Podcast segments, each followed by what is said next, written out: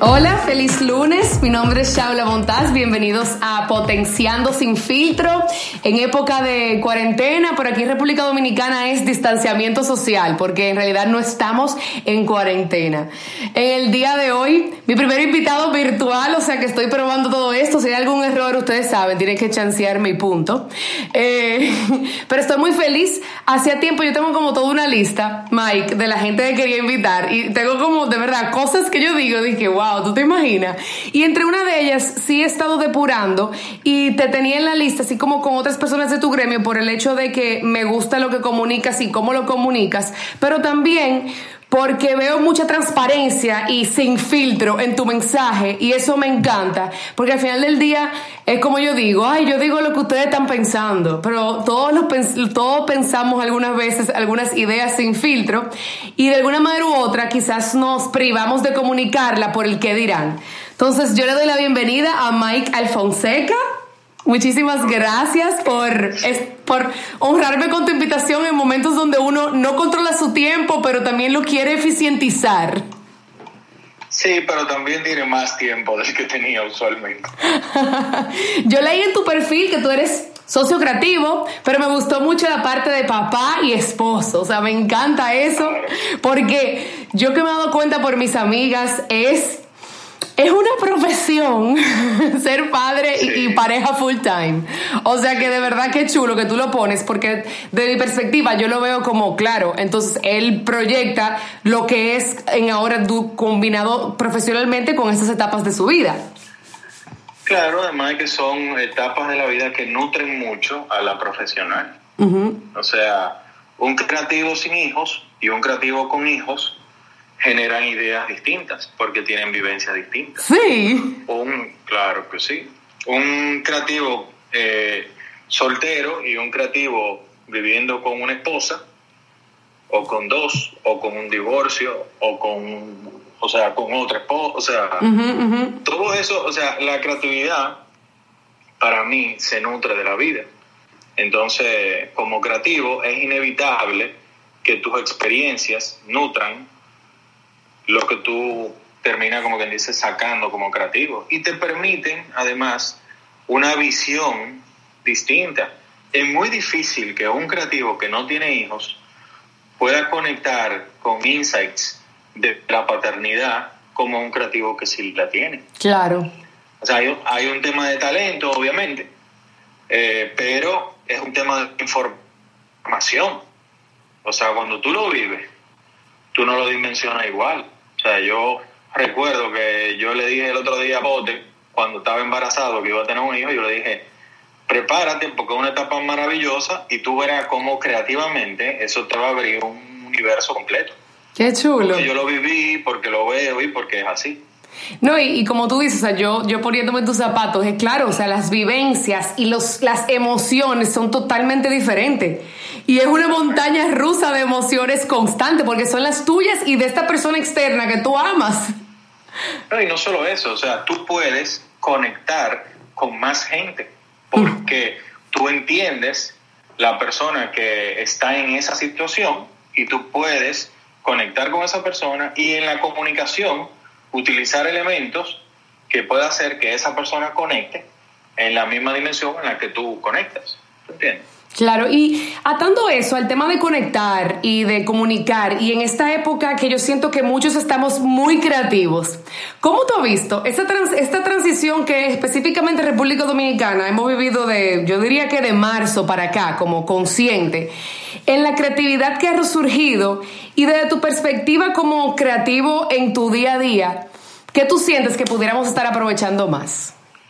yo lo que creo es que como la creatividad para mí se nutre de la vida y de la sociedad y de la vida que cada quien vive, entonces un trastorno como este es maravilloso. Son nuevas situaciones, son, nuevos, son nuevas consideraciones y eso hacia donde lleva, te lleva a una cantidad enorme de, de ideas y de creatividad. Entonces, es una situación también que te obliga a ser más creativo en muchísimas áreas de tu vida. O sea, desde cosas prácticas como el dinero, como el trabajo, como, o sea, tus, las relaciones, o sea, eh, impacta dramáticamente la comunicación, por ejemplo. Entonces es muy bueno porque lo que hace es que todo el mundo diga, ah, mira, las cosas no son como yo creía, como yo estaba acostumbrado a que fueran, déjame ver de qué manera yo puedo encontrar una solución a esto.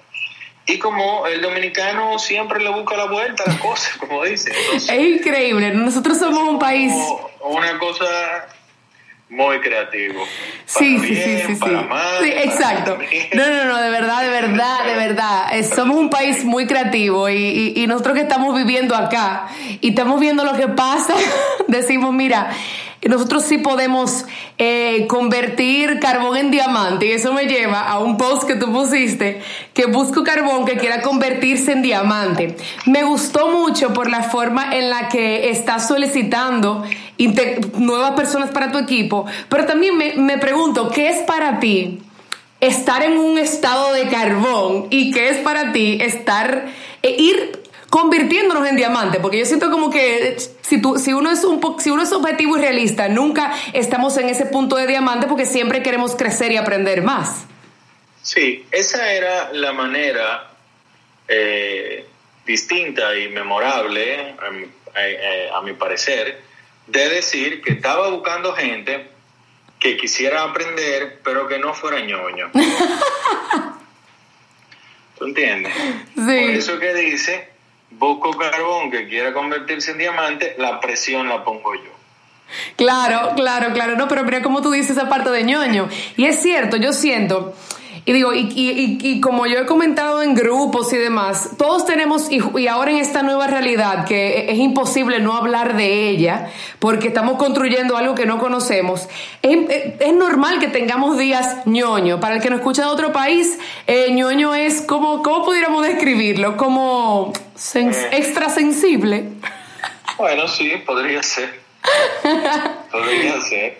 Pero ñoño no es tan bueno, es como un bebé quejón los viejos dirían cristal de Venecia. ¡Ay, sí! Cuidado si te rompe, cuidado si te rompe. No, buenísimo.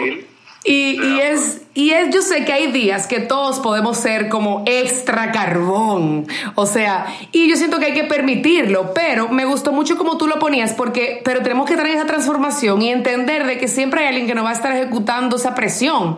Ahora, ¿cómo tú consideras que uno debe manejar con inteligencia emocional esa presión en un escenario creativo, que yo siento que es lo que estamos viviendo ahora en día todos, porque tenemos que ser creativos en todo lo que estamos haciendo.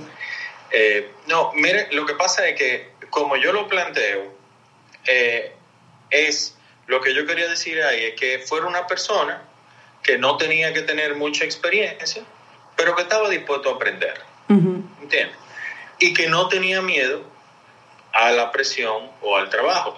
El trabajo creativo publicitario tiene mucha presión y yo siento que las generaciones más recientes lo toleran menos, o sea, toleran menos la presión. Eso tiene que ver, yo creo, con una serie de cosas que está relacionada con lo que le dicen delayed gratification y con el, el, el tema de los tiempos. Mi generación, un poco más vieja, nosotros, para nosotros las cosas y el resultado de las cosas tomaba más tiempo y tomaba eh, mucho sacrificio. Entonces, la relación que hay en mi generación entre esfuerzo y resultado es distinta a la, a la de una generación más reciente que está más acostumbrada a ver resultados en menos tiempo y con menos esfuerzo. ¿Por qué? Porque el mundo cambió, porque la tecnología cambió, porque, por ejemplo, antes, si yo quería buscar un significado de, una, de, un concepto eh, y, yo no tenía una enciclopedia en mi casa, tenía que montarme un carro e ir a, la biblioteca de Intec a buscarlo. ¿Tú entiendes? Entonces, mi hijo para él, de manera natural, es lo que hace que agarre el celular y se mete en Wikipedia. Increíble. entonces, ese, el, esa, ese aprendizaje de esfuerzo para conseguir un resultado es distinto, porque tienen un acceso muchísimo más directo. Y eso impacta en la forma como piensan, la forma como sienten, la forma como viven. Entonces, además hay un tema de que hoy hay más posibilidades laborales, desde el punto de vista creativo, hay muchísimas posibilidades distintas. Entonces antes, tú tenías como quien dice que tener más paciencia en lo que era tu desarrollo creativo.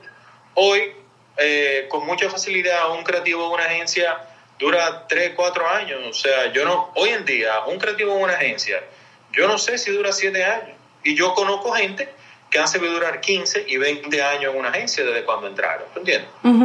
Pero ahora, ¿cómo...? es otra cosa, o sea, funciona de otra manera. Y, y me, me, me, me, llama mucho la atención porque es algo también que yo he ido evaluando en mí, okay, como qué tanto instant gratification yo ando buscando y en qué y, y en cuáles cosas yo puedo, como tú dices, delay esa, ese gratification, pero me he dado cuenta y ahora que uno está como, como, como, bien, como he sido bien reiterativa, de, construyendo esta nueva realidad, nos hemos forzado a dilatar esa, ese gratification al cual estamos acostumbrados la generación millennial.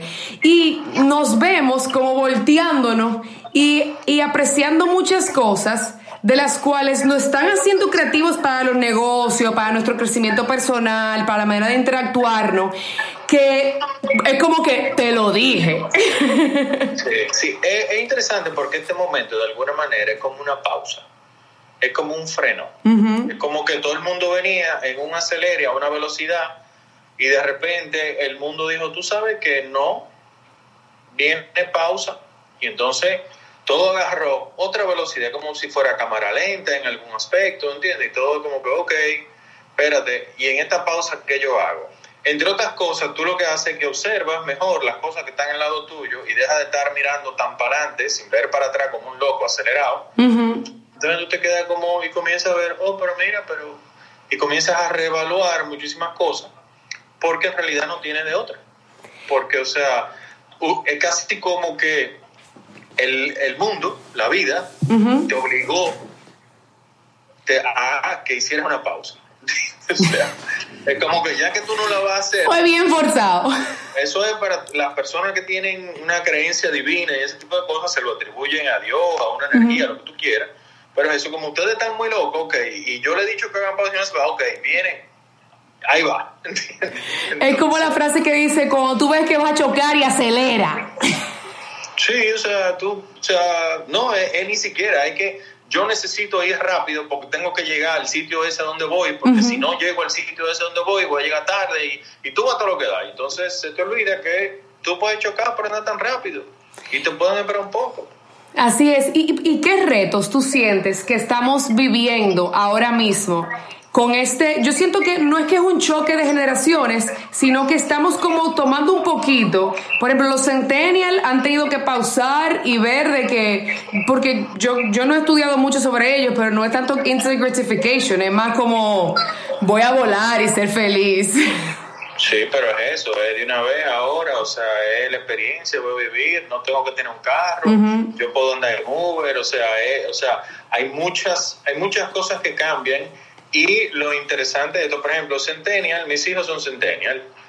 Y mi hijo me dijo por otro día, mira, estoy desesperado, me quiero juntar con mis amigos, ¿tú entiendes? Tengo algunos amigos que vinieron de fuera, no lo han podido ver, o sea, ojalá que esto se acabe pronto. Claro. ¿Entiendes? O sea, que cada quien, o sea, esto lo único que hace es que le pone presión a las diferentes personalidades y salen cosas que estaban ahí. Es muy difícil que salgan cosas que no estaban ahí. Exacto. Que tuvieran dormida, ¿entiendes? Y salgan en esta situación para bien y para no tan bien. Sí, tú diciendo eso, yo siento como que el mundo nos está quitando el polvo que teníamos, como que dusting ourselves, y está saliendo todas esas habilidades que teníamos escondidas, pero también muchos pensamientos, muchas interrogantes de qué va a pasar. Y yo imagino, por ejemplo, poniéndome en los zapatos de, de, tu, de tu hijo y de esa generación, mucha gente que se está graduando ahora del colegio no tendrá la experiencia que ellos le contaron que iban a tener, que sí la graduación y demás.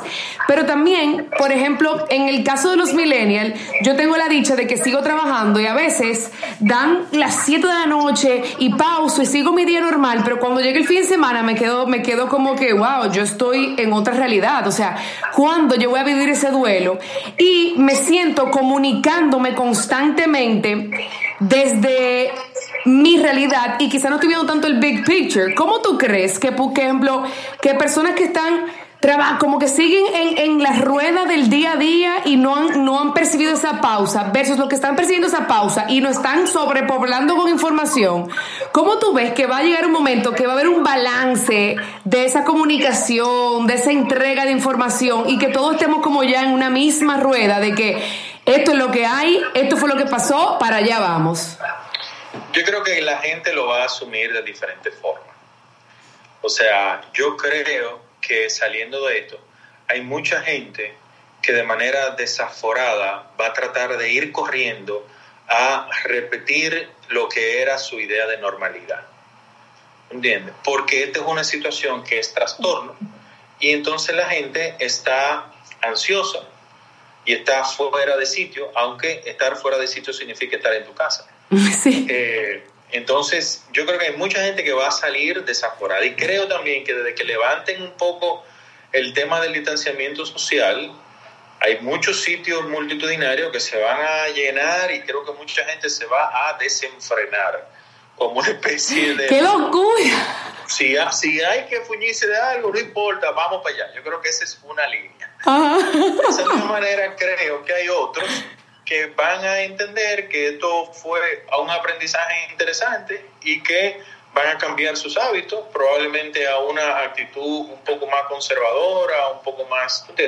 Eh, creo que también hay mucha gente que va a revalidar sus amistades, sus, su familia, el tiempo con la familia, el tiempo con las amistades, ¿tú entiendes? Creo que la pausa le, le, le, le haya servido como de reflexión. O sea que yo creo que va a haber de todo un poco en realidad.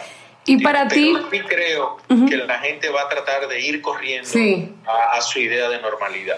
¿Sabes que tú diciendo eso, yo, yo me puse a pensar rápido, como que cuáles cosas yo siento como que yo quiero ir rápido a esa normalidad. Y me pasaba que mi mamá me, dice, mi mamá me llama hoy y dije, mira, el salón abrió, coge tres personas, nos van a sentar en silla separada, yo la vi y yo le dije a ella, dije, en realidad yo no necesito nada. Me miré las uñas y dije, bueno, un poquito de amor no hace falta. Y después yo dije, mira, yo no necesito eso, pero de repente tú diciendo eso, yo estaba de que, conchale, pero yo tengo una gana de ir a la playa. Y, y, como, pero a la playa de que no necesariamente a una casa privada, sino como a la playa.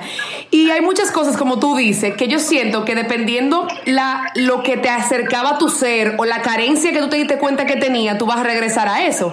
Para ti, ¿cuáles son las cosas que tú no quieres regresar a hacer? Profesionalmente y personalmente. Yo no, yo no tengo, eh, no, no identifico situaciones que yo de que no quisiera volver a hacer, francamente. Yo podría perfectamente eh, volver a las situaciones en las que estaba antes. Eh, lo que pasa es que inevitablemente voy a volver con otra conciencia. y tal vez hay cosas que, que haré menos, que cosas que impactan en el tiempo eh, que le dedico a la familia, a mis hijos, a mi esposa, ¿tú entiendes? ese tipo de cosas. Pero fuera de eso, o sea, por decirte una cosa, si la normalidad fuera mascarilla todo el mundo, yo haría exactamente todo lo que hacía, pero con mascarilla. ¿Tú sabes que es verdad? Yo iría al cine los viernes con mi esposa con una mascarilla, yo jugaría fútbol con los tigres los martes con una mascarilla, yo iría al trabajo, o sea, tú entiendes a lo que me refiero, o sea, sí, sí, sí. Si fuese eso. Tú sabes que es chistoso porque yo a veces me siento hablando con algunas personas como que no es que yo soy extra positiva, es que yo digo como que señores, ajustémonos a la realidad, o sea, sí hay días que es como que, concho, me pasé la mano, eh, eh, eh, ¿dónde yo estaba? Sí hay cosas que vamos a tener que acostumbrarnos, o sea, reaprender a aprender. Pero también no podemos tomarlo todo a chiste, sino simplemente ejecutar y arrancar y decir, mira, como tú dices, esto es lo que me toca, déjame sacarlo mejor. Ahí me acordé una frase que tú dijiste que dice, memeable no es garantía de memorable. O sea, y te voy a decir como yo le percibí para que tú me cuentes qué pasó por tu cabeza en ese momento. A mí me gustó mucho porque yo decía, claro, o sea, el hecho de que estemos riéndonos ahora de algo, que, que chévere usar el humor para desestresarnos, el hecho de que una situación en específico sea, sea producto de un meme como lo que vivimos este fin de semana en el país, no, o, o cosas que, que oportunidades de negocio que tú la quieras convertir en un meme para hacerla chistosa, no quiere decir que va a ser memorable y como yo lo vi fue, ¿qué tanta huella está dejando y qué, qué tanta enseñanza de lo que de verdad importa está dejando? Pero cuando pasó por tu cabeza y tú la atas a lo que estamos viviendo ahora, que de todo estamos convirtiendo un meme y que estamos compartiendo una información loca y que estamos siendo, estamos influenciando eh, tanto lo positivo como lo negativo, ¿cómo tú pudieras llevarlo al presente esa frase de memeable no es garantía de memorable? Sí, yo lo, cuando lo, lo, escribo y lo pongo, lo pongo también muy relacionado a eso, al tema de la comunicación, las marcas y la publicidad. ¿Por qué? Porque hay, hay clientes y marcas que podrían pensar que porque tú hiciste un meme, ya encontraste la solución de la marca y va a hacer que la gente se acuerde. ¿Tú entiendes? Que tú tengas una idea que se convierta en un meme, no necesariamente va a hacer que la gente lo recuerde. Es un recurso, es válido, ¿no entiendes? Pero no va a ser necesariamente que lo recuerde. Y ahora, por ejemplo, lo que yo sí entiendo es que el meme es un recurso creativo con el cual la gente lo que hace muchas veces es que expresa sensaciones, cosas, ideas que tiene, sirve para compartir. Eso es lo mismo como un chiste, un chiste gráfico, ¿entiendes? Entonces, la gente se conecta con eso, se comunica con eso, pero es eso como un comentario que podría quedar en el olvido y no pasa de ahí. Y el hecho de que tú lo conviertas en un meme, o sea, una situación de un meme, no significa que va a ser que todo el mundo lo recuerde. Por ejemplo, situación actual, eh, los tipos que bailan con el ataúd. ¿verdad? Ajá, Estamos todos explotados de la risa, sí. metáfora de la muerte, sí, o sea, que sí, ok. Ah, bien hay que ver cuánto dura eso. eso durará que tres meses. Sí. O sea, en, en diciembre vamos a estar con el ano de los tipos con el ataúd. No sé, tal vez sí, tal vez no. Pero ahora te lo mandan, tú te ríes. Sí. En cualquier situación que hay, tú pones, ya tú nada más tienes que poner la musiquita, ya tú no tienes ni que ver los tigres. Ajá, ajá, totalmente. Exacto. ¿Y qué tú sientes? Vamos a decir, si tú pudieras ahora mismo como dejar plasmado en esta conversación lo que sería para ti algo memorable, que tú consideras que es interesante que todas las relaciones estemos considerándolo o pensando, o qué para ti ha sido memorable de, este, de esta pausa que tú quisieras compartir. Yo creo que la reflexión, o sea, la reflexión personal de la relación con eh, tus inmediatos, o sea, con tu familia, con tus eh, compañeros de trabajo, con tus amigos, ¿tú entiendes? O sea, yo creo que...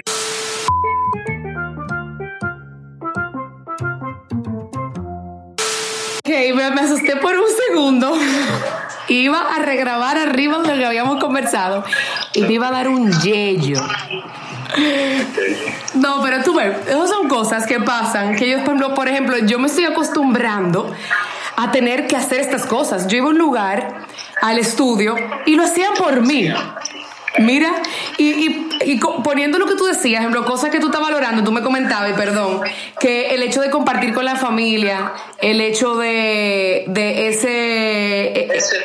Ese tiempo, o sea, ese tiempo que uno comparte con la familia, con los amigos, o sea, ese tipo de cosas que, que uno usualmente lo da por sentado y como está ahí, no necesariamente es prioritario.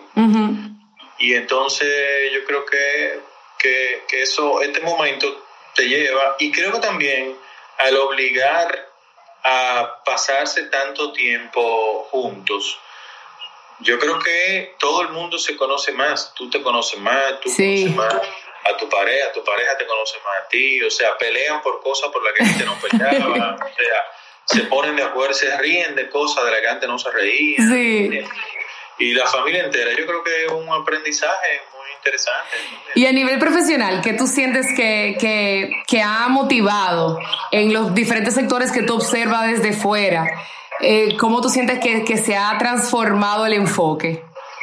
Yo creo que hay gente que ha transformado el enfoque, pero en realidad de manera general lo que veo es mucho miedo. Los anunciantes salieron de, de todos los territorios de publicidad en la mayoría de los casos. Otros eh, trataron de entender cuál era la situación y creen que el rol de su marca es decirle a la gente que se lave la mano y se ponga una mascarilla, ¿entiendes? Entonces, hay marcas para quienes eso es coherente, hay otras para las que no. Hay muchas marcas que vienen a decirte que estamos contigo en este tiempo y mentira, no están contigo nada. O sea, es un discurso repetido porque entienden que es lo sensible para el momento. Claro. Y hay otras, y hay otras marcas que asumen un rol participativo y dicen, bueno, nosotros éramos una marca de alcohol eh, y ahora vamos a donar alcohol para combatir el coronavirus. Entonces eso tiene sentido. ¿tú Eso tú estás ahí, una marca que... Entonces, pero creo que todavía hay mucha incertidumbre, mucho miedo y la gente usualmente lo que hace es que se recoge. ¿Entiendes? O sea que es un proceso, un proceso de, de aprendizaje de, de, muchas marcas, de muchos productos. Desde el punto de vista de, por ejemplo, el trabajo en casa, eh, industrias como la publicidad, más en la creatividad, es un trabajo que hace gente. Que hay gente que se sienta, se reúne, conversa y piensa ideas o piensa soluciones de negocio o piensa estrategias y siempre son gentes. O sea, todavía no hay algoritmos que hacen las campañas, ¿tú entiendes? Por más que alguien te pueda decir que Google combina y que entonces, o sea, pero la idea, o sea, tiene que venir de una gente, la información base tiene que venir de una gente. Incluso todas esas tecnologías necesitan gente que la nutra. Claro. Entonces, en publicidad, en creatividad, juntarse en una oficina o hacerlo por un conference como tú y yo estamos hablando por aquí o cualquiera en su casa, sigue siendo un vehículo eficiente para sacar una buena idea, una creatividad. O sea, que tú una industria. Es, interesante porque yo, yo recuerdo que en el, como en el 2000, eh, yo tenía un, un, una serie de amigos que algunos estaban trabajando conmigo en la agencia había uno que estaba trabajando, que, que estaba haciendo unos cursos en Argentina, había otro que estaba viviendo en Chicago, había otro que estaba en Nueva York y cada uno estaba haciendo cursos y estaban trabajando en la agencia y estaban viviendo allá y nosotros hacíamos eh, proyectos de la agencia así en IRCL, en ICQ, ¿tú entiendes? ¡Wow! ICQ. y nosotros lo hacíamos en el, o sea, en el 2000, hace 20 años. Nosotros hacíamos esto que estamos haciendo ahora. O sea que, y a nosotros nos funcionaba bien, o sea que eso, eso, o sea que esta es una profesión. Sí. Que con cierta, o sea que no necesita estar sentado frente a una máquina que genera, que, que hace botellas para generar una bebida. Mira, y me interesaba mucho conversar contigo por eso, porque yo veo eh, la profesión del creativo, del publicista, de todo el que, de todo el que nosotros decimos artista, eh, que siempre ha sido, de una manera u otra, un poquito más libre que las profesiones tradicionales, porque siempre han sido remotas, porque si tienes que mudarte a la oficina de tu cliente y resolver desde ahí, tienes que hacerlo. Si trabajas en el área de evento y de ejecución, eh, tienes que estar fuera de lo que es el espacio donde creaste, o no necesariamente donde tú creas, es que ejecutas. Entonces, me gusta mucho conversar con, con ustedes durante esta época, porque siempre he tenido esa mentalidad de transformar y de crear, y como tú decías ahorita, de asumir un rol. Ok, dentro de lo que yo sé, de lo que puedo y de lo que conozco, ¿cuál es mi rol? ¿Cómo vamos a darle? Si tengo que ir al ahora con una mascarilla, vamos a hacerlo. Ahora, ¿qué voy a hacer? Buscarle la vuelta a la mascarilla. Eh, y ese tipo de, de ímpetu que, que, a veces los que estamos en otra industria, que tienen un poquito más de reglamento y de lineamiento de esta interacción, no lo vemos desde esa perspectiva porque teníamos ese chip. Pero ahora ustedes se ven como un universo de creación, pero es el que siempre han tenido.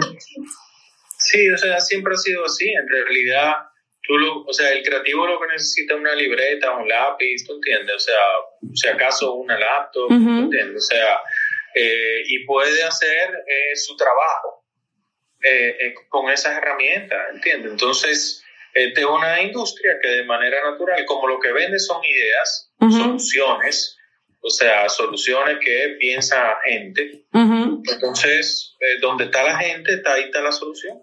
Mire, Mikey, yo lo ato muchísimo como a la vida en general y para mi mensaje como no de, no de cierre, porque se oye como se está acabando la película, no, pero de verdad como resumen de esta conversación, yo me llevo mucho eso, de que así como, como el creativo que tú bien dices, cuenta con un papel y un lápiz es lo que nos están entregando ahora mismo.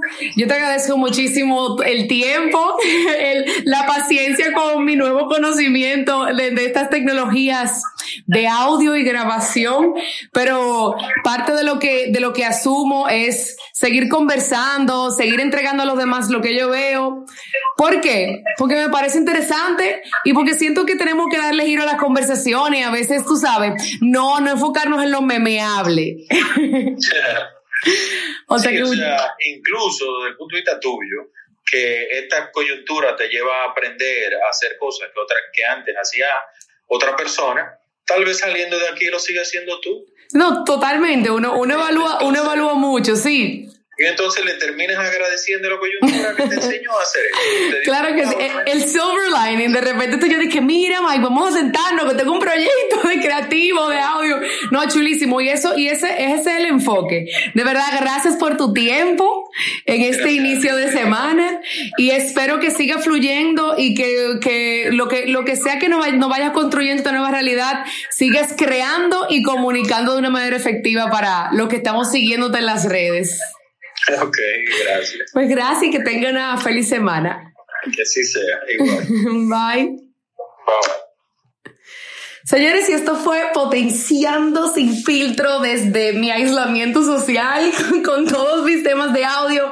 Pero muchísimas gracias por seguir aquí. Comenten en las redes sociales, síganme en Instagram a potencian.do. También ahí estoy, estoy generando conversaciones y preguntas. Me encantaría saber qué ustedes opinan de los podcasts, de los temas que quisiera que yo conversara. Y nada, mantengámonos seguros, cerquita y felices. Un abrazo.